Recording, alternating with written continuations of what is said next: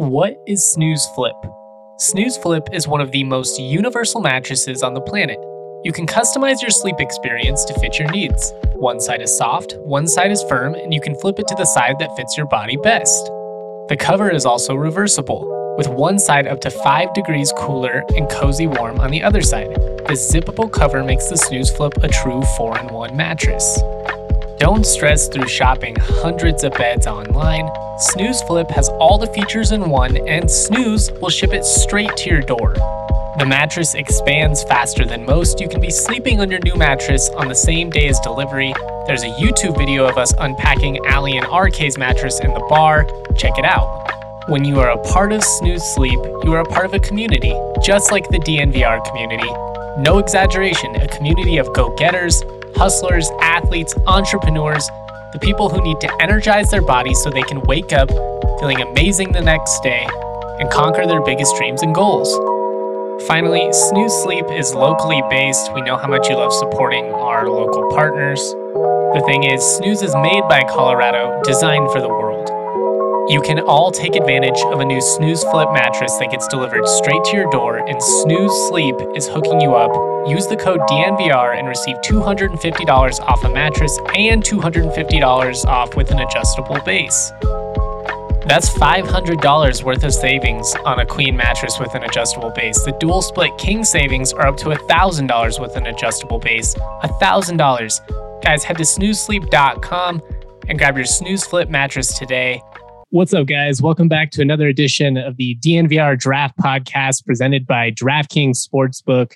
I'm Justin Michael. We've got the whole crew here. Dre is here. Hank is here. Jake is here. And we've got a ton to talk about because we've got significant movement in the college football playoff rankings. We've had a lot of really interesting QB matchups to dive into. There's a lot of betting stuff. Who's going to be running back one? Heisman favorites it's all wide open right now and it's a lot of fun to dive into. Guys, I'm pumped for this weekend. Uh, Alabama's playing New Mexico State, so not really pumped about that one, but I am pumped about a lot of these games. It's going to be a fun one. How's everybody doing? Fantastic. Well. Can't not wait to once. do this pod all together, guys. Um, this is extraordinary. The college football season's upon us. Stuff really doesn't matter until November. And uh, it's getting great. We've also had some, you know, QB matchups that people are maybe overrating. That's always fun. Um, and the the Broncos maybe are decent. Maybe they're good. Maybe they have the best quarterback in the AFC West. Some are saying. Um, what a world we live in. Things change rapidly in football. Then it's why you got to stay tuned to the draft pod every week to to stay on top of it all. Is anyone good in the AFC? Like, are they? Can we actually trust any of these teams? I think there's talent but I don't know if I, I mean, Tennessee, maybe they seem to show up for the big games, but then they drop a couple of winnable ones. I mean, Baltimore's now lost to a couple of really weird teams. You can't trust the Chiefs, can't trust the Chargers. Maybe, maybe the Broncos are good. I don't know. yeah. defense. Yeah, I don't know. I mean, are the Bills the favorite at this point? I think I, they're I, still the betting favorite. Yeah, I bet they are. I think I think you look at them, they'll be good. You have the Ravens. See, my thing is like any of these teams could beat whoever comes out of the NFC. I just like the Ravens, I don't think they're going to be able to win four games in a row. Like the Bills, maybe, but it just feels like all of them, it's going to be chaos in the playoffs this year. Yeah. Yeah. It really seems is. like a year for a wild card Super Bowl team out of the AFC. That's kind of what I tweeted last night. It's going to be a 10 and 7 team that ends up representing the AFC in the Super Bowl. Maybe it's the Broncos. I don't know. Don't want to get carried away, but they are on a winning streak and they did just beat down America's team. I don't know if you can really call them America's team after that performance, but that was fun to watch. You guys want to talk about QBs first? Yeah, let's do it. Everyone's overrating these games. We need to get into it. All right, let's let's start first and and kind of go back to last week with that Ole Miss Liberty matchup. Matt Corral versus Malik Willis. I mean, it was kind of what you expected, right? Like Ole Miss pulled away in the end. Not really that impressed by either one of the guys and, and the half that I saw on this game. Where are you guys at with Malik Willis and Matt Corral at this point of the season?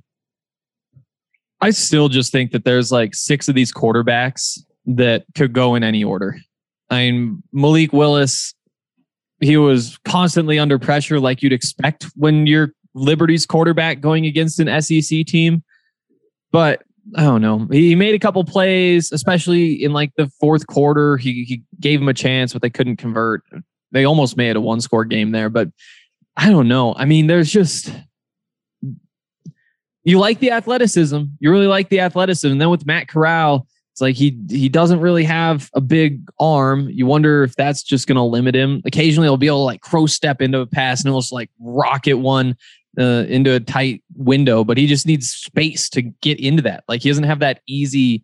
You know, Kenny Pickett can just drop a ball 70 yards and it looks so simple. Matt Corral needs to wind up. And, you know, there's other stuff to like about his game. Like he moves well, he can make guys miss. Like if you're in the fourth quarter and you need a, drive, he's somebody who's going to make things happen.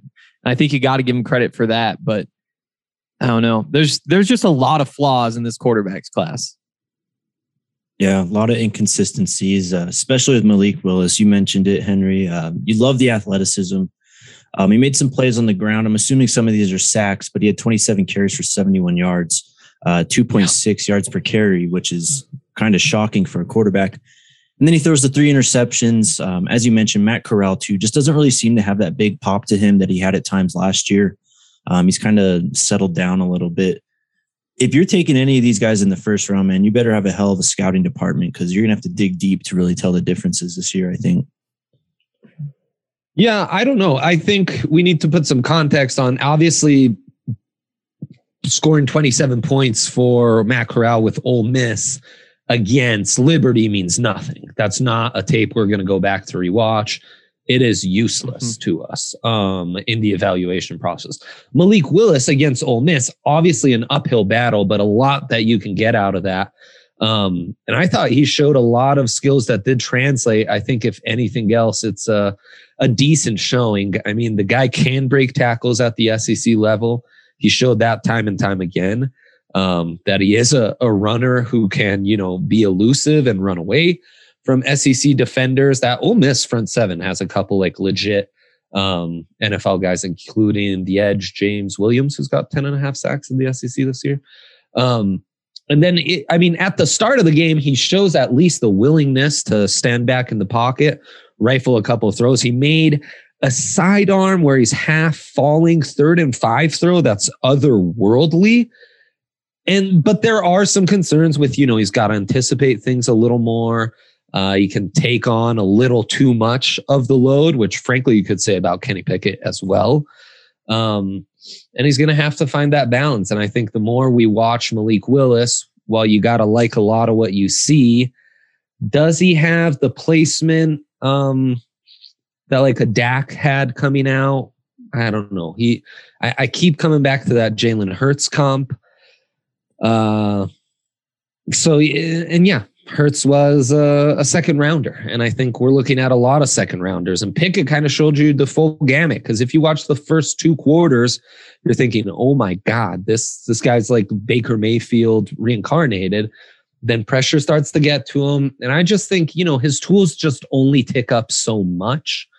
Um, and he's still figuring out that balance. So while poise and decision making are his best attributes, he sometimes acts like he thinks his arm is stronger than it actually is, or that he's more athletic than he actually is. And he's taken some licks this year. My biggest concern is his body and the ability to hold up with that mentality. Um, but there's some intrigue there. And uh, Corral, like we'll see. Corral, uh, I think his stock is maybe peaking a bit for a lot of people, but that's just kind of recency bias and based on like nothing thus far. But give me your QB rankings right now, Dre. At least from a value proposition standpoint, I think Brennan Armstrong, the Virginia QB I talked about last week, and Malik Willis are basically neck and neck. Um, I think Pickett is right there on their ass as well. And then I think there's a bit of a drop off, and you start to get into Ridder and the rest of the guys. Mm. I have, oh, or Henrico. Yeah. Yeah. I had uh, Carson Strong just edging out Kenny Pickett at the top. That's that's where I'm at. I think you know Malik Willis. There's obviously a lot to like, but he just feels like so much of a gamble with that whole background, with the struggles he's had against some of the bad teams. Like he did look good at points in that game, but like that first half, he was not in it. And again, a lot of it's just because of the pressure and all that. I just, I don't know. All these guys just feel like there's a lot of bust potential. And he to me has more than those other two. So that's why he goes in third. Um fourth though, I don't know. I mean, maybe, maybe that is Corral. Corral there. Yeah. Like Sam and Howell is Strong's right up there too. Absolutely. Yeah. Sam Howell is like he he does what he does. Like you I just knew, I mean, I told you guys before that, like North Carolina goes down 14-0. It's five to one odds. Just throw the money on North Carolina because Sam Howell's that kind of guy where he's gonna struggle or whatever. And he's going to make a couple plays and things are going to work out. And it happened last night. You know, the Baker Baker Mayfield comp, that's him. I, I think Matt Corral has some of that too, where it's like these are gamers who maybe don't have all the tools of these other guys, but sometimes good things and I don't know what to do with that guy. So I'm, I'm I don't know. I'm confident in my top 3. After that is where I think it's just a mess. Yeah, I'm kind of the same. I'd probably have Kenny Pickett at 1 at this point. I think he's been the most consistent thus far. Um, mm-hmm. after that, I'd say Malik yeah, Willis, just sure. because I think he's got, again, we talk about it every time the, the plus trait, his athleticism, ability to run the ball. I think that kind of puts him a bit higher um, at this point, especially since there's just such mm-hmm. chaos throughout. Um, and then just watching some of that uh, Pitt at UNC game, Sam Howell made some really nice throws. Him yeah. and Kenny Pickett really hitting guys in stride. Um, so yeah, those Baker Mayfield comps coming through pretty strong for both. Um, and then again, Carson Strong, he's just pretty much carrying the Wildcats on his back. Um, you know, haven't seen as much as I'd like to see still from Desmond Ridder. Um, so that's probably about where I'd lie right now. I got Strong one, Malik Willis two, Kenny Pickett three, Brennan Armstrong four, but I'm I'm starting to lean Armstrong three over. I just like his arm strength, uh, and, and I, have really enjoyed watching him since Dre brought him up a couple of weeks ago. And then I'd put Howell five. I like his resume over the last couple of years more than I feel comfortable with Matt Corral. I thought he played pretty good in the fourth quarter. Obviously, had a couple of throws that were risky that worked out for him, but I really liked that he had some strong runs. I mean, I think he's deceptively yeah. pretty tough to bring down in the open field. And I think he's a guy where if you put him in the right system at the next level, you could take advantage of his skill set, which is basically being able to kind of run around and take shots down the field. There is a recipe for success with a guy with those traits. It's just going to be system dependent. And I think that's really the case with a lot of these guys. If you try and put Carson Strong you know, under center consistently, I don't know if it's going to work out that well. Like he feels like a guy that they're going to have to kind of spread it out and kind of let him rip. Now, obviously, sometimes that doesn't work at the NFL level. We shall see. I feel kind of similarly about Pickett, but I think he's maybe a little bit more versatile in that way. Like I think he could be effective in play action and he's not the greatest yeah. athlete in the world, but he can move around a little bit. Yeah. I like a lot of these quarterbacks. I'm not in love with anyone, but I think mm-hmm. Malik Willis's traits are probably the most appealing. And I think Carson Strong's the most fun to watch. Yeah, and I mean, you know, as much as we talk about like Malik Willis's traits ticking up, like you see a lot of those traits in Sam Howell, and we saw that in the second half yesterday. Mm-hmm. Like, dude can run. He's got a cannon for an arm.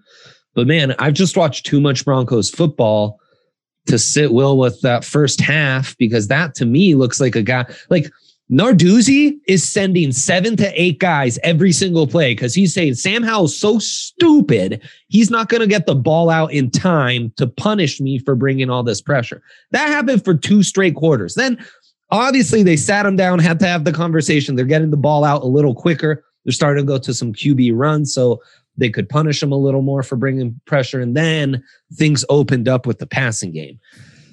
But man, I, have a real issue with someone who can't read the fact we're bringing the house and just throw that damn check down. Uh, it, it's a pet peeve of mine. You know, we're not going to move the sticks much if you can't figure that out. It's pretty. Well, that's kind of what teams have done to him really for the last year mm-hmm. and a mm-hmm. half. It's mm-hmm. we're just going to blitz you and see if you can make good decisions. And for the most part, they haven't. He hasn't really dealt with it very well. I mean, he's had his moments. but he's one of those guys where, you know, they were like, could he be the number one overall pick at one point? And so if yeah. we're talking about draft stock, his is probably tanked the most over the last year and a half out of all these top guys. I mean, there's still interest in him, but he's sure, not going to be the number one pick. Rattler, yeah. But um Oh yeah, good point. Yeah. Good point. It's also worth noting because we, we haven't said this yet, but George Paton was at both of these games. So I mean, you know, you it doesn't mean that this is his entire evaluation. That'd be really stupid. But it is the one time that he sees them in person. And that usually just He's means more of like getting down on the field before the game and like what do they look like down there? How do they interact with people? But there is something to the fact that he was at these two games. Yeah, on Sam Howell, the one big concern I had really from last year coming into this year was just um, the tendency to just like lob it up and throw those YOLO balls, man. And you really saw that again last night. Um, it's going to make the Sports Center highlights. You're going to see it, I'm sure. Uh, the throw where he's near the red zone, I think it's inside the 10, and he drifts back like 10, 15 yards, just lobs a ball up inside, like it doesn't even get to the end zone. I, I mean, what is that? Um, and, and, it's completed, but yeah. Wasn't it like a, basically a third and 11? And yes. so then it wound up being fourth and two or fourth and goal, but from the two. It's like that. That's not even. Yeah.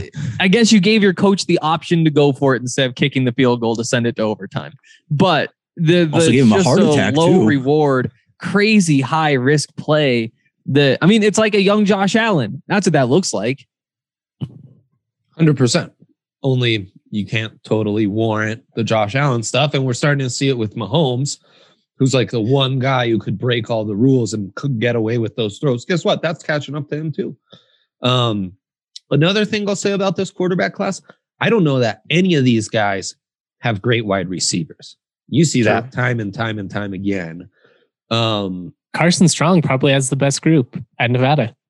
Yeah, for real. Romeo Doubs and Cole Turner at tight end. I mean, they're they're studs, but outside of them, you're right. All these guys are working with pretty meh talent in their receiving corps. And just as I rethink some of my evaluations through the years, let's say Tua, who was playing with four first round wideouts. Um, it helps. Yeah. And just also to consider as we get excited for 2023 and CJ Stroud and Bryce Young, let's put that into context as well, because those guys are also playing with at least a first round wide receiver apiece. It, I mean, Stroud too, bona fide, and then had a true sophomore go off for 200 plus yards on top of all that. Um, not to mention a star freshman running back. So, like, put it all in context because there are times where it's like, man, dude, how can I get that out earlier? Or like, Pickett's really going to think that he can just hold on to the ball and try to scramble out of this and he's going to get sacked instead of getting it out. But truth is, these guys don't have Olave and all these other dudes running free to get it out to. They need to kind of manufacture yards and get these guys open on their own. So that's and that's a that was Josh Allen in a nutshell at Wyoming. Yes, I mean, 100%. Everyone well, was like, Mahomes. he throws you. Yeah, good point. Texas Tech, like these dudes, they relied on their arm strength. But if you want, his best receiver at Wyoming was Tanner Gentry, a dude like, you know, a borderline practice squad dude in the NFL, just to give you some perspective. Yeah, I think looking at it now, I mean, really the quarterback I think who had has the best receiving corps, I guess had uh, would be Kedon Slovis or whoever was starting at USC, man. And yeah. I mean, obviously they've had some turbulence at that position. So no, 100%. it's a mess. I still think if I'm George Paton, my plan is in the first round, I'm just going to take the best player on the board. Second round, maybe there's three of these guys gone, but that means you get your pick of like what four others who I still think are pretty interchangeable. I do think Carson Strong is my number one right now. And honestly, it's mostly because everybody else has struggled so much. But am I crazy for thinking that he's kind of Justin Herberty? Yes. Really? He's That's missing the second half of the equation. Just the legs. He's not as athletic. And, yeah, the otherworldly athletic. I mean, Justin Herbert could be a tight end in this league. He moves that well and has that kind of size. Um, the way they stretch Stroud's, the field, I would say, like their balls look kind of similar. They they're, do, they're, but yeah, just their build golf. Hmm. with a better arm. And Goff's got a gun, man. Goff's yeah. got an underrated arm, man. People sleep on like we're talking about the former like number one pocket passing recruit in the country who started for like four years at Cal, four thousand yards every time, first overall pick, goes to the Super Bowl in the McVay offense. Like his ability to stretch the field was never the concern. It's that he can't handle pressure. He needs McVay to tell him what to do pre-snap, post-snap. Like it's not just it's just not there beyond but the and then yeah he's not the most athletic right? But the arm is there. It's he could he can throw it's it a fair comparison i guess. I'm i'm probably being a little too critical of him. I think he and derek carr are probably in the conversation for most underrated quarterbacks in the league these last couple of years just in terms of fan bases not being able to appreciate what they have and not knowing like how bad it is out there for you know teams like the broncos um Let's let's talk about draft risers though, because there were some people that really helped their draft stock. You know, we we weren't exactly raving about any of these quarterbacks the last couple of weeks, but there are some dudes. You know, Purdue comes up with a big win. You know, George Karlaftis, like he's a guy that I think people are really stoked about right now. Yeah. Devin Lloyd at Utah. I mean, Dre Dre was talking about it before we started recording here. That was like Heisman type performance. Obviously, he's not going to be in the Heisman conversation, but we've been really high on him for two years now. Yeah. I think he's probably the best inside linebacker in this class. It's him and Dean, right? Of Georgia. Yeah. Um, Lloyd, though, the more I get into it, the more I get into his background and his tape. Um, you know, so we always knew at like a 220 pound linebacker, he could move well. This is a converted wide receiver coming out of high school who's added like 30 pounds since being with the Utes. Um, he's actually played more on the edge than as an off ball linebacker.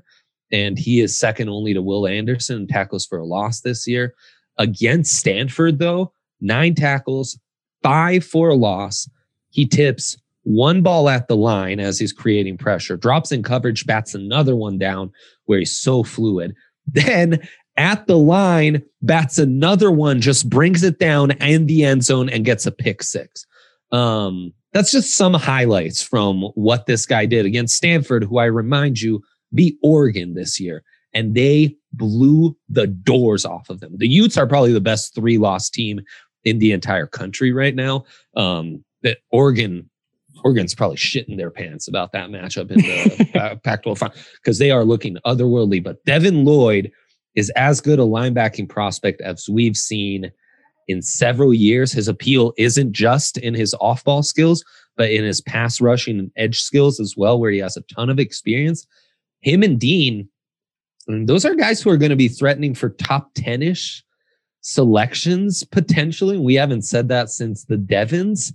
And I'm telling you, like outside of Thibodeaux, Neal, Hutchinson, we're talking pick like ideal picks for the Broncos in round one.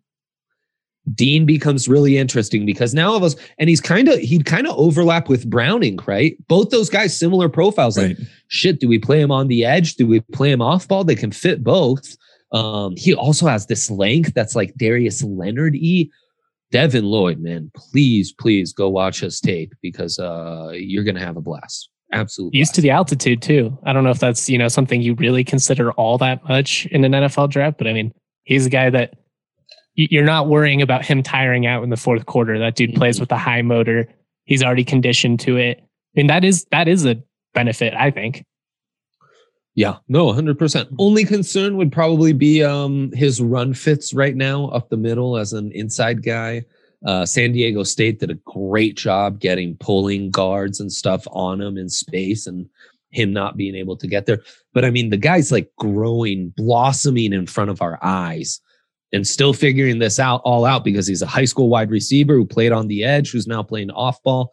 The fact he can do all this stuff and has just been like one of the best defenders in the country is ooh, spectacular. This guy's really something special. When you like that wide receiver background, right? Like that's that's unique being able to see the field from both sides, you know, kind of the going back to the Sam Noyer argument. Like you want he understood pass coverage better because he played in the secondary. Yes. You probably understand what receivers are doing if you did that for 4 or 5 years. 100%. I think it's why you see him be so natural in in coverage as a defender because he's, you know, he was a wide receiver. So even though he's had most of his experience on the edge, he's still pretty natural and fluid in reading that. It's a unique combination for this kid.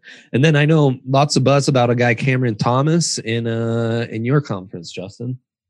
Yeah, San Diego State defensive lineman. He's had a sack, I think, in like five straight games. He's one of those dudes that just he completely disrupts what you want to do. You know, you kind of have to plan to double him. And because of his success, it's actually allowing some of these other guys on, on San Diego State to really come through as well. They're I have a I had a preseason bet on them to win the Mountain West at like I remember it's either like plus 550, plus 700 or something. It was an insane value. And I'm really stoked about it. But he's a guy that I think is is quietly getting kind of putting himself in late first round, early second round talk. Maybe that's a little bit high. Maybe it's more like early second round, mid second round, but his upside is through the roof. He's freakishly strong.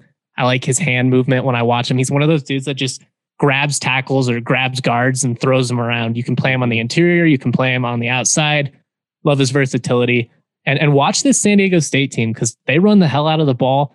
They actually have a decent passing game for the first time, maybe ever. I can't I can't remember the last time their passing attack. I mean, it's it's not great, but it's not Air Force level, which is kind of where it's been the last four or five years.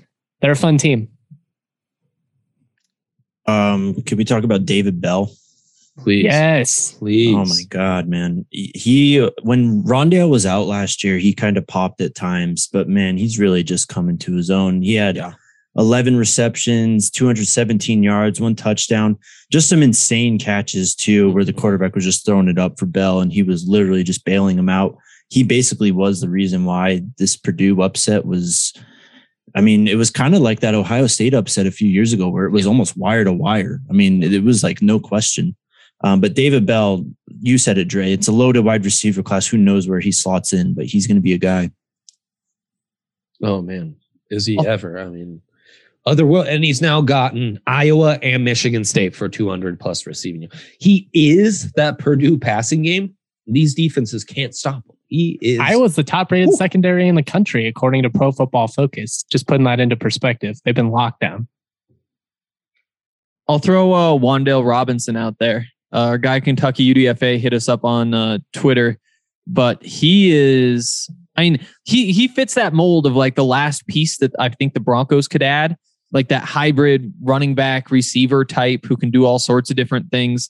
Uh, he was he was a running back at uh, what was it? it was Nebraska before changing over to receiver before transferring to Kentucky. And this week he had 13 catches for 166 yards against Tennessee um, just quick, tough to bring down. And again, there's so many things that you can do with him. And it, it seems like you're probably going to see Courtland Sutton or Tim Patrick leave. Again, the, the, the piece that makes the most sense is kind of this fourth receiver, second or third running back type who you find a way to get touches for, who can do a bunch of different things and stretch the defense different ways. Wan'Dale Robinson, these he's he fits that mold for sure. We haven't talked about him enough. Mm-hmm. He's yeah. been making plays. Yeah, I'm glad you threw him out there.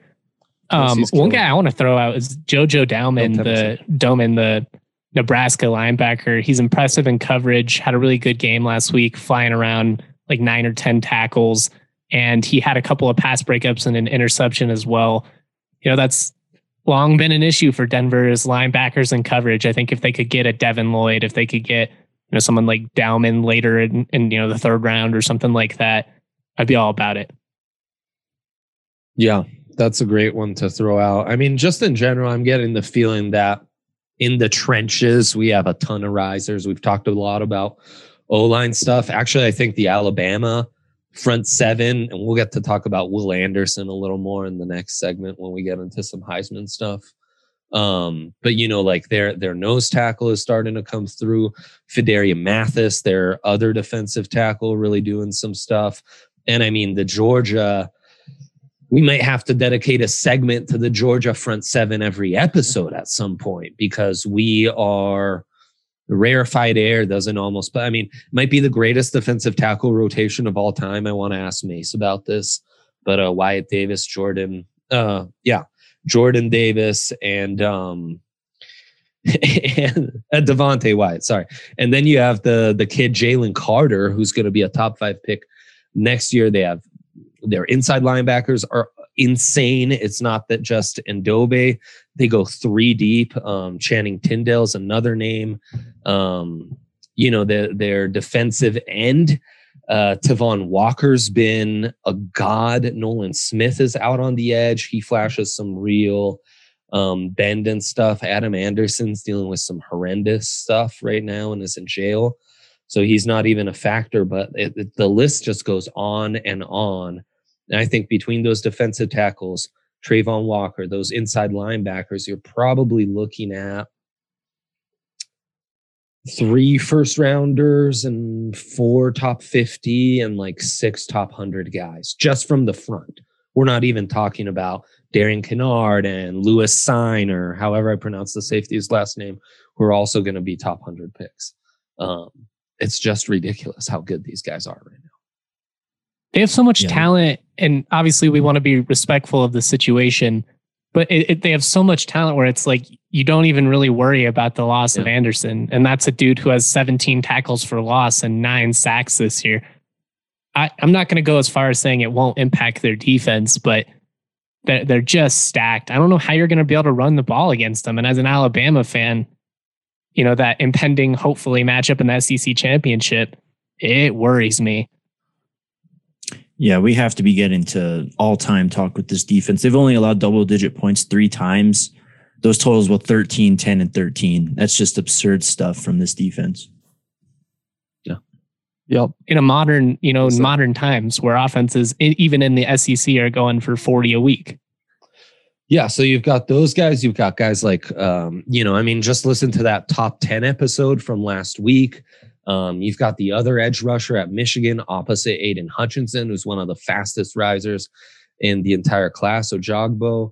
Um, it, and again, the O line's carrying their weight because it's one of the best o, interior O line classes we've seen in a while. Linderbaum, Kenyon Green, that um, Hank has talked up. Uh, the list goes on and on. The kid at NC State, Darian Kinnard, we've talked up the offensive tackles and the kind of depth we have there. Now you've got, you know, the kind of talent at the edge, linebacker, defensive tackle. I think it might be one of the best defensive tackle classes we've had in a while, at least interior. You know, we've talked up DeMarvin Leal. Um, Hutchinson could almost fit as a 3 4 end as well. And hmm, Iowa State's got that nose tackle. Eyioma Uwazurike, who's like 6'5, 320 and has seven and a half sacks already. Um, it's it's a fun group. It's a fun group. He's scary to watch. Like if you were a quarterback, seeing him come at you has got to just be terrifying. That he just moves like so well. I've been really impressed in some of those Big 12 games. yeah. yeah. Um, so I don't know. State of college football is in a good place. Well, you know what is also in a good place? our friends DraftKings Sportsbook, yes. the official sports betting partner of the NFL.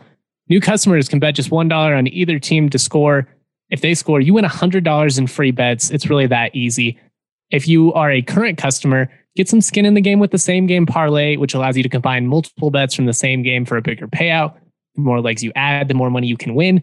Every week, DraftKings gives you an opportunity to boost a five leg college football parlay I've come one leg short three weeks in a row and I want to pull my hair out. But that's what makes it fun. It's it makes you interested in every game across the country. I've already won big a couple times this year, and I just I can't say enough good things about DraftKings Sportsbook. It's safe, secure, and reliable, so you can deposit and withdraw your money whenever you want. Download the top-rated app now. Use the promo code DNVR. Bet one dollar on either team to score, and if they do, you win hundred dollars in free bets. If they score, you score with the promo code DNVR this week at DraftKings Sportsbook. Must be 21 or older, Colorado only, new customers only, restrictions to apply. See DraftKings.com slash sportsbook for details. Gambling problem, call 1 800 522 4700. Also, Green Mountain Dental Group. We've had some of our coworkers go out there. We've had uh, some of our listeners go out there, and nobody's had anything but great things to say um, whether you're getting your wisdom teeth out, whether it's just uh, a simple cleaning, something like that. Green Mountain Dental Group is the place to go. They're only 15 minutes away from downtown Denver and Lakewood, and they're family owned and they're huge Colorado sports fans. Uh, that's that's why they advertise with us because they listen to these podcasts because they're part of this community. And so we want to show them how much our community can support our partners. Um, the best part is if you schedule a cleaning, x ray, and exam at Green Mountain Dental Group, you will get a free Sonicare toothbrush. Make sure that when you go out there, you uh, tweet at them, tweet at us, let us know what you thought. And uh, again, just show one of our partners how much our community can support them. Pew, pew, pew, pew. Shout out to Green Mountain Dental. They truly are the best around. No doubt. Let's get into the running back one conversation because I think it's a little muddied at this point. There's a lot of talent. I think there's a lot of guys that flash. You know, Kenneth Walker, obviously at Michigan State, has really put himself on the map this year. Yeah. I would say he's probably in the Heisman conversation at this point, if not, you know, one of the leaders for it outside yeah. of the quarterbacks. So, where are you guys at with this? I mean, I think we came in really high on Isaiah Spiller. I still love his potential at the next level. You know, Breece 100%. Hall, Bryant Koback at Toledo. There's a lot of veterans that have produced for a long time now. Um, Hank, you go first. You know, who, who's your running back one right now? Wow, that's a good question. Um, honestly, I've I've been pretty disappointed by the running backs this season.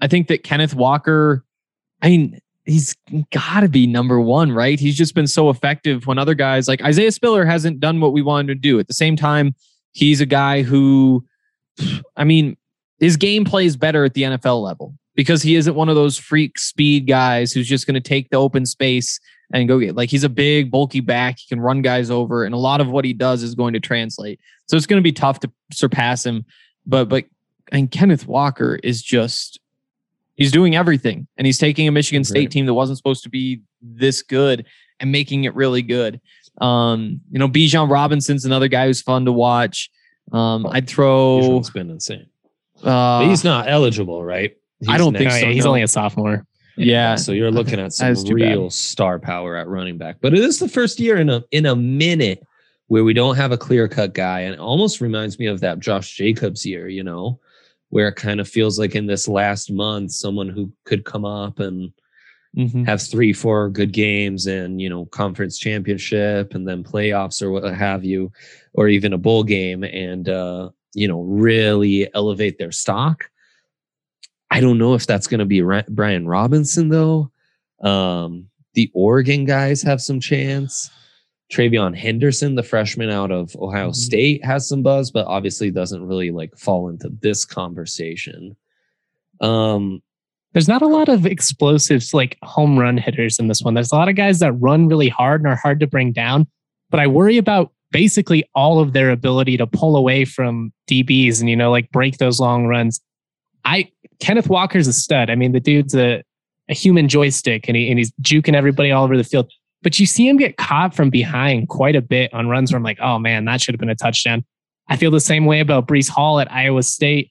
Sincere McCormick at UTSA. That dude runs as hard as anybody in the country. He's a freaking refrigerator out there. But his breakaway speed, you just watch it and you're like, NFL linebackers are going to be able to catch this guy before he can get to the edge. Yeah, the, another name I'd throw out there, Kyren Williams at yep. Notre Dame. He's he's another one who, if you're talking like who could go number one, he could. That's the duality of this class. It's kind of Breece Hall and Kenneth Walker, the 20 carries per game, bigger guys who can handle the load. Or do you want Spiller, Kyren Williams to kind of be that 10 year dual threat back for you that can last a while?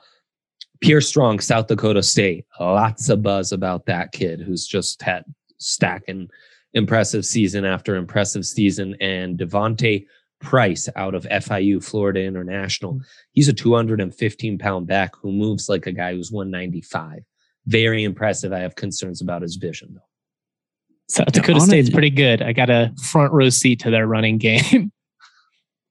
on Isaiah Spiller, yeah. Uh, he's been a guy, I, I, think it was Justin that said it. His game does suit the pros a lot more, mm-hmm. more so. Um, and I don't know if it's just because he's wearing that maroon 28 jersey, but man, sometimes when he's able to like laterally jump cut and show off his strength breaking tackles, it's almost reminiscent of Adrian Peterson. Not comparing that. I'm just saying that sometimes, man, he is just a grown man out there. Um, but there's so much value in the late rounds with these guys um, yeah. Just looking at the draft network list, this these are guys ranked 200 and higher. Uh, Tyler Goodson in Iowa, yep. James Cook out of Georgia, mm-hmm. uh, Hassan Haskins at Michigan, Ty Chandler from North Carolina. Last weekend, he had a 200 yard game. Um, Mo Ibrahim, I know he had the Achilles from Minnesota. Yeah, Mo um, Ibrahim. There's just so many guys though. Yeah, yeah. I mean, I mean, both those UCLA running backs too. Yeah, and those those could both be top 100 picks for sure. Um, Zach Charbonnet and Brittain Brown. They've, mm-hmm. I mean, it is just crazy looking at these. I mean, so Charbonnet is fourth in yards in the Pac-12. Um, Brown is eighth. Um, 5.9 yards per carry, 5.8 yards per carry. Like they've just got two monsters and they play the same style of football. They're just massive guys who can run over just about anybody. They're I I I don't think they have the pop to be the first one off the board either of them, but they're they're going to be up there. Hank, you're going to get or have gotten a decent look at a good amount of these guys. Mohamed Ibrahim yeah. at Minnesota, Rachaad White is getting some buzz at ASU. Mm-hmm. Um, and Travis Dye and CJ Verdell at Oregon um, are both kind of on the radar. And you too, man. I mean, uh, South Dakota and Tyler Goodson. So you guys both. Oh well, and then Hank got to look at Spiller. Pretty spoiled, huh? Uh, not a bad life y'all are living. Um, uh-huh. Then Jeremiah Outside Hall of, might be um, one of the best fullback prospects we've had in a while at Oklahoma. Good point. and outside and, of Kenneth Walker, do you see any of these running backs in the Heisman conversation? Because we're going to talk about Heisman favorites here in a second. No, I don't think so. I don't think so either. Other name to throw out there, Keaontay Ingram at USC, Texas transfer. He has been really good. Could Isaiah Spiller be that Josh Jacobs? Um, essentially, what you would need is Spiller to carry A and M um, and they've got the matchups for it. You would also kind of need Bama to lose so that A and M could play in the SEC final. That could happen. You still got to go against Auburn. It could happen. Yep, Auburn is that um, that game out there, and then you'd need Spiller to kind of like make some noise against Georgia, which no running back has shown the ability to do. Outside of that, I don't see much of a chance, right, guys? or the B Bijan, but no, it's probably too late for Bijan. I think I don't think it's yeah. going to be a large enough sample size. Yeah. The the thing with Spiller though is that they're not like they're not abusing his talent and just running him into the ground already. I mean, he leads the team in carries at 144. Uh, but Devon Achane is a guy that gets a lot of work too. Yeah. Um, Hank Sky and Ainias Smith. I mean, he's more of a receiver, but he's in the backfield also. Um, so he does, in terms of being the next Josh Jacobs, um, Isaiah Spiller does have that going for him where he's not going to be as run down, wasn't necessarily featured um, like Jacobs. And, you know, some may see that as a downside, which would not be smart um, because the guy can play out of his mind. But he's going to be a very fresh bat coming into the NFL. And we already said his skill, his talent set is just going to match the game yeah. hand in hand maybe Travis Dye has an outside chance. I just don't think people are paying that much attention to Oregon. Like he would really mm-hmm. need a November for the ages. But I mean, that does bring us to the Heisman conversation. And who are your Heisman favorites? If you were in a state we can't hear in Colorado because of the law, um, if we could bet on the Heisman here, where's the value at right now?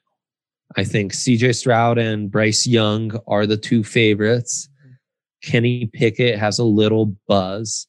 Um, and then the fun conversations are really more the defensive guys. I think stuff with Jordan Davis has slowed down, the nose tackle for Georgia. The Georgia defense is just hard because those guys are cannibalizing each other. Maybe Nakobe Dean can be in that conversation. But um, I am hearing more Will Anderson buzz, though, the sophomore edge from Alabama. That would be fun.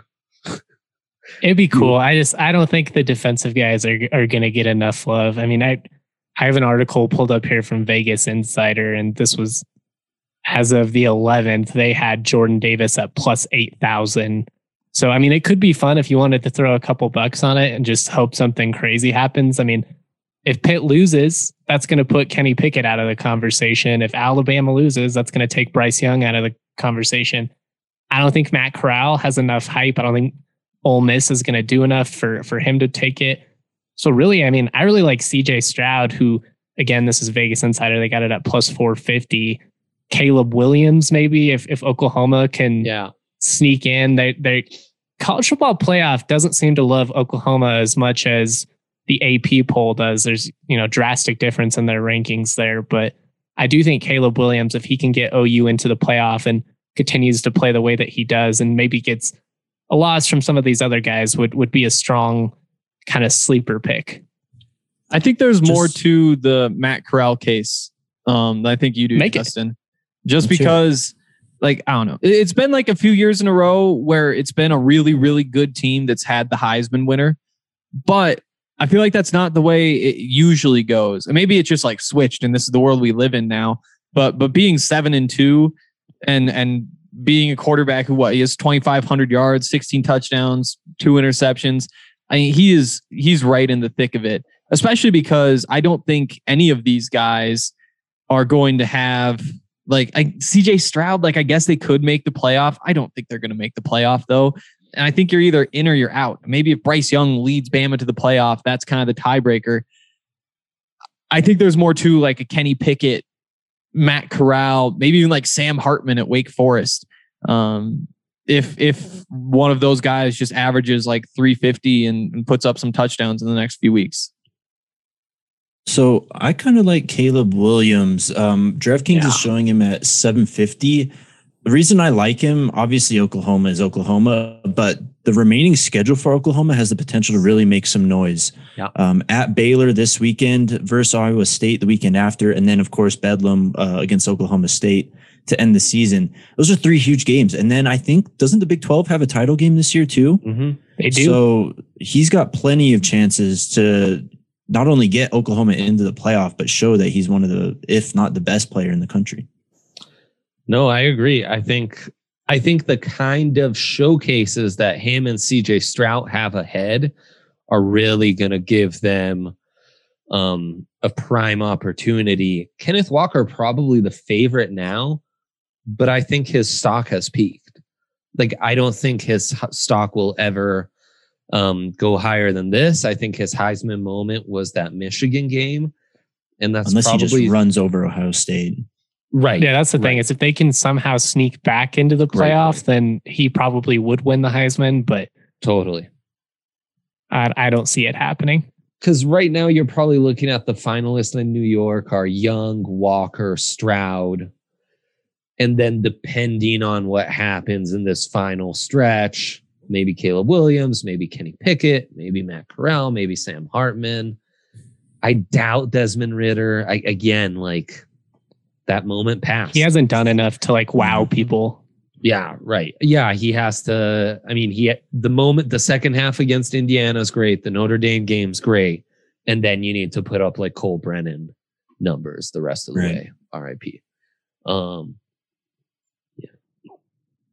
yeah, I, I, I put my money on Caleb Williams as well, though. I, but I think it's wide open. I think it's never been this wide open, um, mm-hmm. especially this late in the season. We've yeah, less exactly. than a month of the regular season left, and I think you could make a strong case for about five of the guys we've made, and I think you could really argue adamantly against all of those guys as well. It's it's going to be really interesting to see how it shakes out.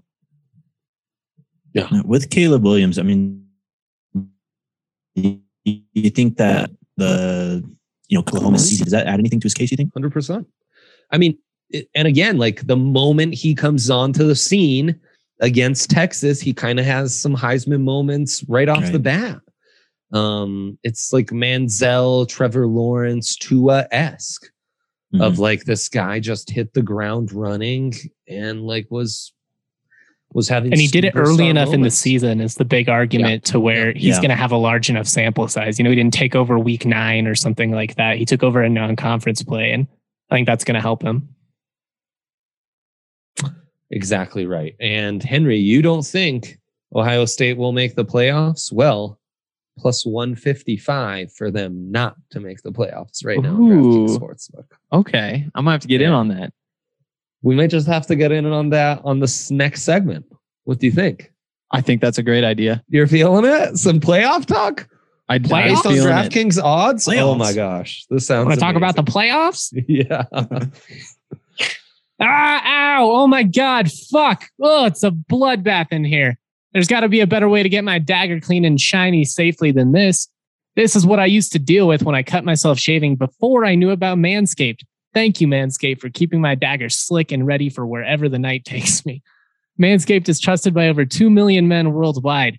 Join the movement by going to manscaped.com and get 20% off plus free shipping when you use the code DNVR. Guys, it, the fall season is here, the holiday season. Maybe, you know, you're trying to get intimate with your significant others. You don't want it to be a jungle down there. You want to keep things nice and fresh. The below the waist grooming leaders have a fourth generation performance package. In it, you're going to get the Lawnmower 4.0. This is the best trimmer on the market.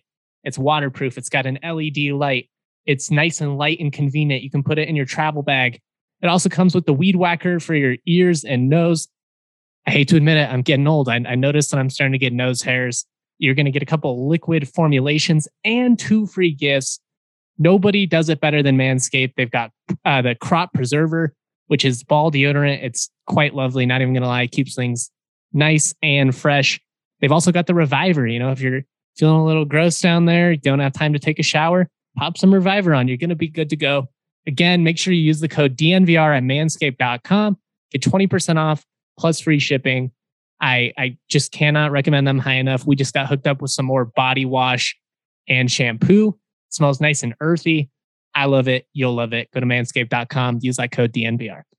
All right, let's let's get into it. Let's get into all those bets and, and the playoffs outside of, of uh, Georgia and Alabama, who I don't want to say Alabama's a lot because again, they have to survive yeah. Auburn. I think Georgia could even lose a game and still make it at this point. Where are you guys at with three and four? And, and I mean, we'll get into all of it, but that, that's just kind of where my mind went. Can let's start with one. okay. Can we? Because is Georgia at this point good value at minus 110? Are they such a cut above the rest that this is just one of those years where we kind of know? because every other team is deeply flawed. And Georgia's far from perfect. Like that passing offense isn't dynamic or anything. Good enough. It's good this enough to win the Natty. To win the Natty, like is are they such a cut above the rest that at minus one ten to win the Natty, it's kind of like good value right now. I think so.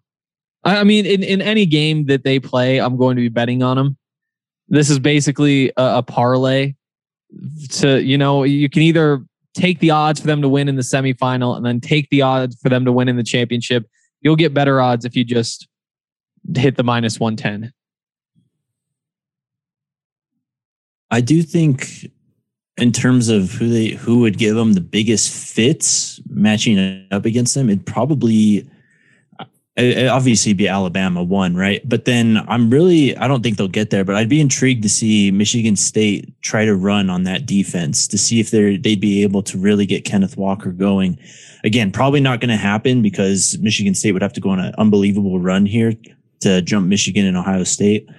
Um, but yeah, considering that, I just don't really see any other team really giving them fits. I mean, Ohio State, are we big on them giving them fits? it's kind of a bad matchup.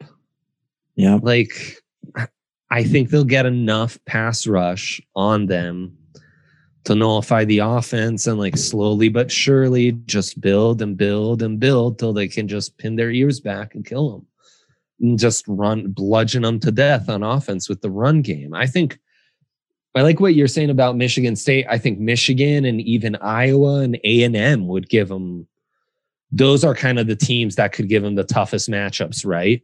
And it's no surprise Clemson's the team that's played them the toughest. This is a horrible Clemson team, but they're a really good defensive team. Um, they can like in a grind it out where maybe Bennett or Daniels don't have the best game and you can kind of stop the run game.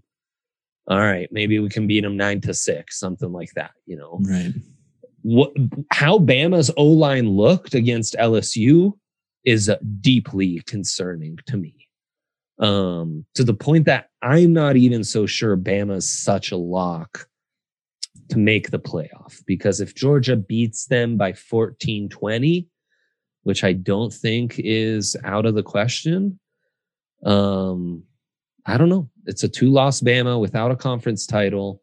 and you just lost by double digits to Georgia. I mean, it's, going to have to depend on what happens in the Big Ten, right? It's how many losses do Ohio State and Michigan have in that scenario, or Michigan State? Or, even?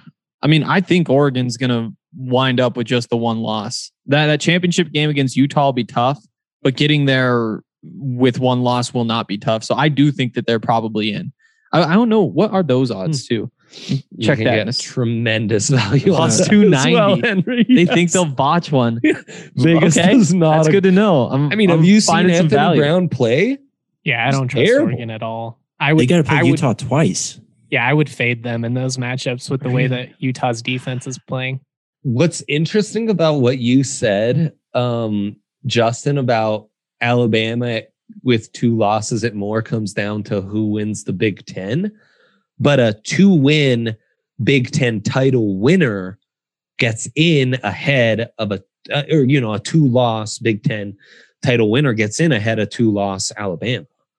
And like, oh, yeah, so, sure. to me, this year, there's no way of excluding a Big Ten title winner. Huh. Two losses, even three losses, you kind of got to put them in. Even, even with an undefeated Cincinnati right there. See, that's what I think throws a kink in all of this. Yes. I think that if you have Bama with with some more losses. If you have the, I don't know, Ohio State loses. I, I think if it's Ohio State, Ohio State could get in. If Ohio State, what they still have Michigan State and Michigan. I I don't think that they're going to beat Michigan State and Michigan and, and win the Big Ten title game. But if they can do those first two things and win and get to that title game, then they probably still are in front of Cincinnati. Michigan State, though, I'm those would be really tough conversations.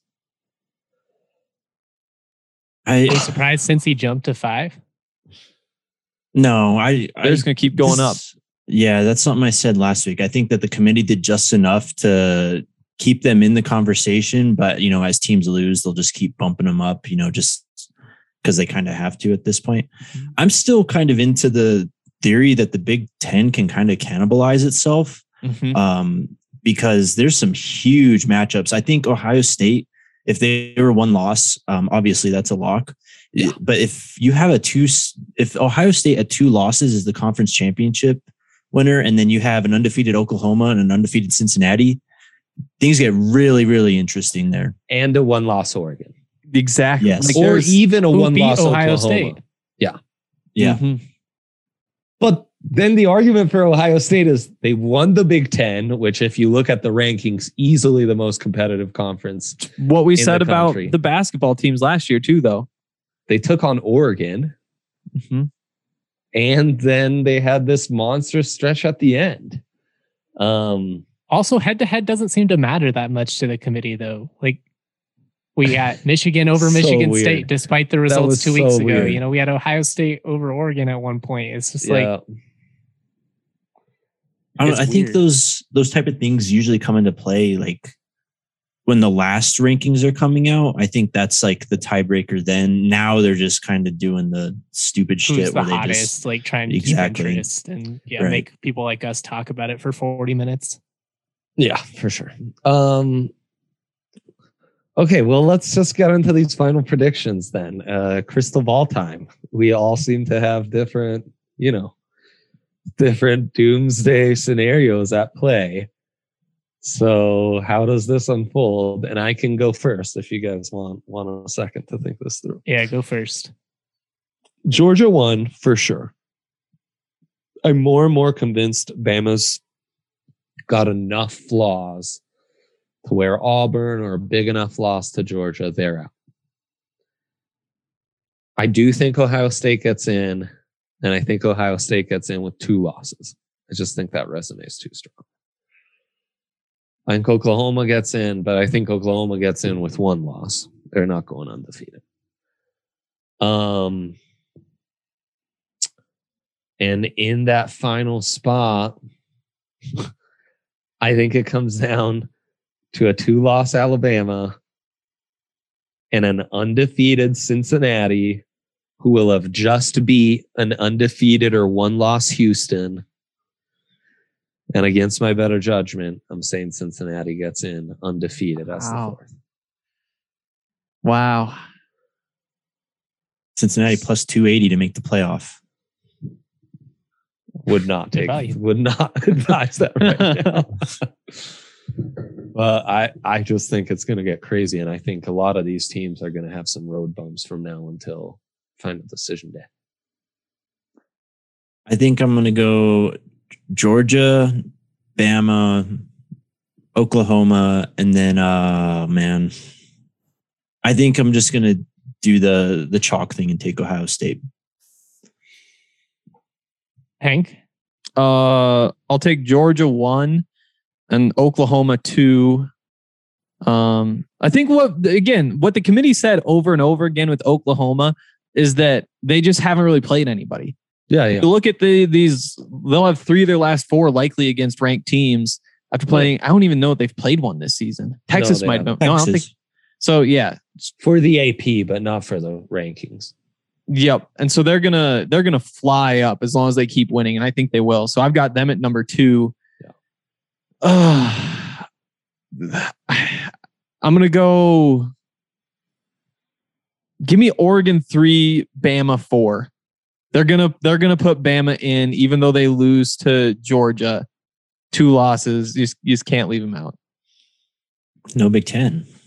No Big Ten cannibalize each other. Cannibalize. I like that. They're gonna theory. they're gonna look back at basketball. A three loss conference winner. Where Big Ten was saying, or everybody was saying the Big Ten is the basketball mm-hmm. power conference. They're incredible. When it turns out they just scheduled nobodies in non-conference and then beat each other up. Just played and each all other. lost in the first not, round of the tournament. Not what happened. You are who you are over the course of a four-month season. So much more so than you are in March Madness. That's why the, all the Pac-12 hype because March because they got hot in the NCAA tournament doesn't mean shit to this year. Well, I'm so uh, tired of hearing oh, it. Wow, anti Pac-12 basketball. UCLA is so overrated. I, I cannot wait really? to watch them completely choke this season away. I'm, I'm going bold. Wow. I'm, I'm I'm gonna be bold with my slander. Let's stick to football here. Yeah, I love I love the no Big Ten take though. That would be that'd be fun chaos. Probably be going to win over Ohio State. Someone's going to win it with two losses. Yeah, but then, but I mean, you just look at. I mean, especially if Oklahoma and Cincinnati are able to make it to the end undefeated. Two undefeated teams like that with the, I, I don't think Cincinnati makes it, but Cincinnati doesn't. No, not that, not with all this chaos going on. But to the, me, the really interesting scenario in the Big Ten is getting two in, like a one loss Ohio State going up against a two loss Iowa, I guess would have to be the scenario. Yeah, is that like Iowa or Purdue? With or unless whoever I guess finishes technically third in the West for the Big Ten okay. would probably have a better ch- chance than the whoever finishes That's second, right? Say. Yeah. The scenario would have to be like Ohio, a one loss Ohio State taking on a two loss Iowa, two loss Iowa winning it, making Ohio State a two losser, and then you'd have Bama with two losses and no title, Ohio State with two losses and no title, Iowa with two losses and a title these undefeated or one loss teams who haven't played as many people, it would be chaos. And well, I'm yeah, so rude. in that scenario, Michigan and Michigan State probably have two losses and they never even get into the title yep, game too. Exactly. So. Exactly. Or Penn State, yeah. or Penn State already has three. Crazy. Okay. Georgia one, Oklahoma two, Bama three. Ah, oh, God, I don't know uh, Cincinnati for just let's go. Wishful thinking. Wow, love it.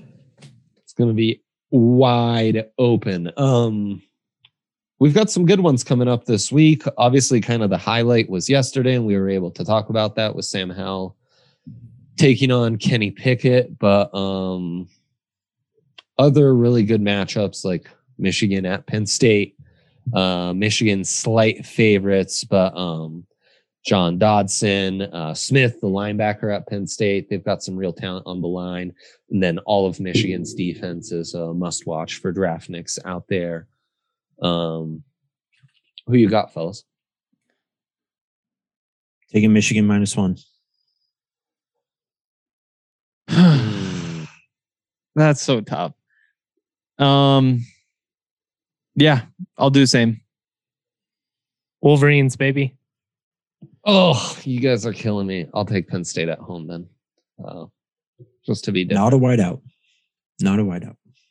Why would it ever not be a whiteout? Yeah, truly. I thought every game was a whiteout. How's that? I think they only. Well, I guess what makes it a whiteout is a night game, and then they have to like set it all up as a ah, whiteout, and they already had it. I think when they played uh Auburn yeah. Or Ohio. They played yeah. Ohio State. Oh, yeah, yeah. Or did they play Ohio State? Yeah, they did last weekend, right? Did. Yeah. Um. Okay, Oklahoma at Baylor. There's some talent, NFL talent here. Um, I'll actually be interested to watch this Oklahoma defense against Baylor, and you know, What's obviously we're on that one? tight into Caleb Williams. Um, five and a half. Five and a half. Yeah. I like OU to cover, maybe late. I think it'll be a pretty good game, but Oklahoma kind of pulls away in the fourth quarter. I've already yeah. been burnt on Baylor multiple times this year. I'm going to take them just because of that. Huh. I went the other way. I'm saying no. I'm hmm. I'm going Oklahoma. Uh, honestly, I have a terrible read on both these teams, so I'll just go Sooners and whatever. I'll probably get burnt by it, but no biggie. Um, Mississippi State, Auburn, the Pirate taking on Bo Nix. Uh, kind of a big game for Auburn. You get to watch Charles Cross in this one, the stud offensive tackle. Um, is it Roger McGarry, the uh, corner McCreary, for, I think. McCary. Yeah. Um, anyways, one of the leaders in pass deflections, very physical corner. We've mentioned him before. So at least that'll be a fun one. And we've got Auburn as a five and a half point favorite at home in this one. I like Auburn. I hate trying to trust Bo Nix, but I, I think we've seen peak Mississippi State at this point. exactly why I'm taking Mississippi State. I I hate betting on Mississippi State. I just I just don't bet on either on side more. of these games. oh yeah. I, if I'm gonna bet, I'm gonna buy or sell points though. I know that. Like if I'm gonna take Mississippi State, I'm gonna take them to win by 15. And if I'm gonna take Auburn, I'm gonna take I'm gonna move that down and say they're gonna win by a bunch because it just either it's gonna work or it doesn't. Um, give me Auburn. I'll take Auburn in this one. Yeah, I'm already invested in Auburn, but I hate it. I do think maybe a uh, counterintuitive under might be a fun play in this mm. one. Uh, like how about A and M against Ole Miss? As far as pro talents, we have a ton in this one. Um, and honestly, this is a huge, huge game for Matt Corral. Matt Corral plays well against this A and M defense we could easily be talking about him as like is it set and forget Matt Corral QB one after this Saturday. Right. Um Ole Miss a home dog though. Rightfully so to me. To me, A and M might be like a, a, couple notches above. I, am heavy in on A and M in this one. I like A and M um, as well. Yeah, I want to take Ole Miss, but I think I'm going to take A and M. I think Calzada is healthy enough now that they can cover this two and a half.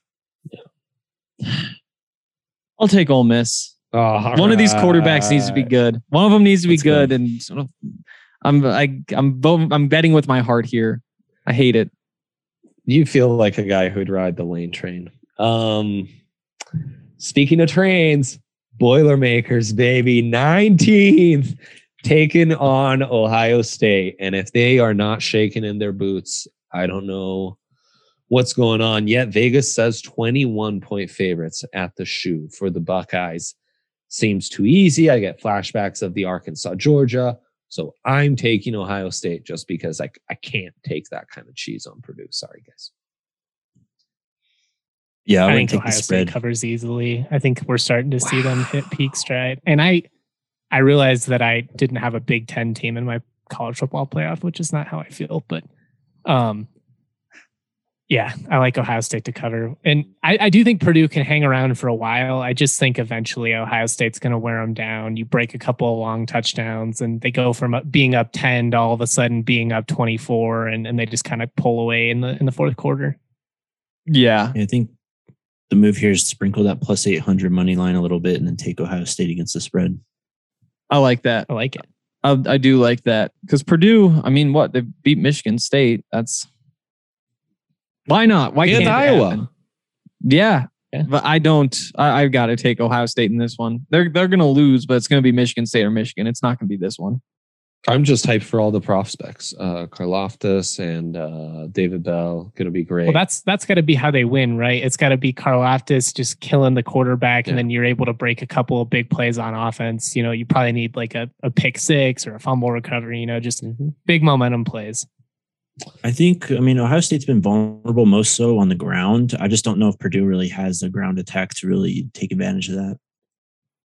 And they'll have to stuff the. ground. I mean, much like Alabama, as absurd as it seems, Ohio State's O line just ain't it this year, and that's been the same with Oklahoma, frankly. Um, so it's these blue blood programs that don't have blue blood O line units, and it's really biting them. Um, and that's where this game might be leveled out a little bit. Um, and then it, it is uh it's top 25 versus top 25 so we'll close this out with nc state against wake forest. Um and the highlight here is watching nc state's uh left tackle who's been just outstanding this year. I like wake forest to fall. Again. Two losses in a row at home. Yeah. I'm kind of with you yeah, I've got the bounce the back. Do you? Sam Hartman's good. Sam Hartman's gonna, gonna make some plays, and if not, then maybe there was like he, he moved up. He, he turned into like a quarterback that you consider, and then he dropped right back off. This is gonna be a bounce back again. I need these quarterbacks to be good, and so I'm betting on them. Wildcats, baby. I got a couple of Mountain West upsets just before we go. Late night Saturday night.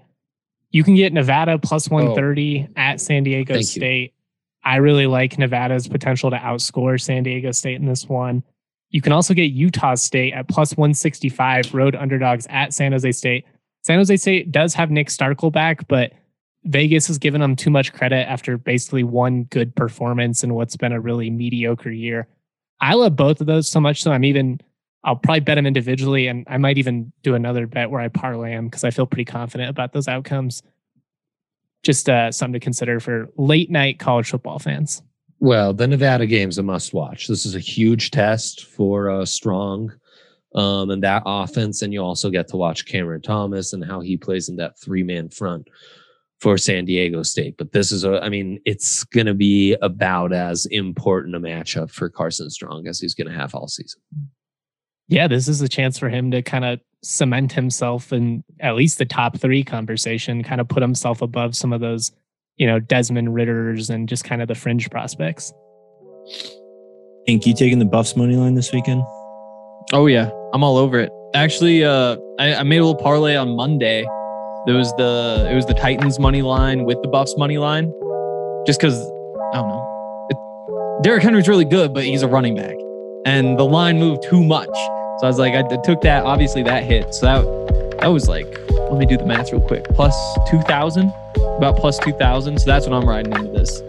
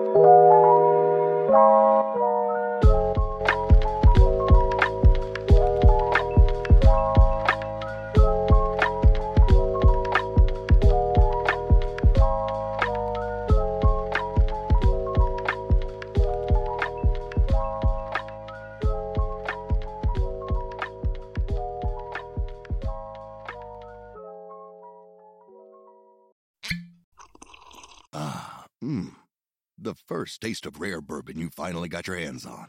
That's nice. At caskers.com, we make this experience easy. Caskers is a one stop spirit curator with an impressive selection of exclusive, sought after, rare, and household names in the realm of premium spirits and champagne. Discover the top flavors of the year now by going to caskers.com and using code WELCOME10 for $10 off your first purchase. Get $10 off your first purchase with code WELCOME10 at caskers.com.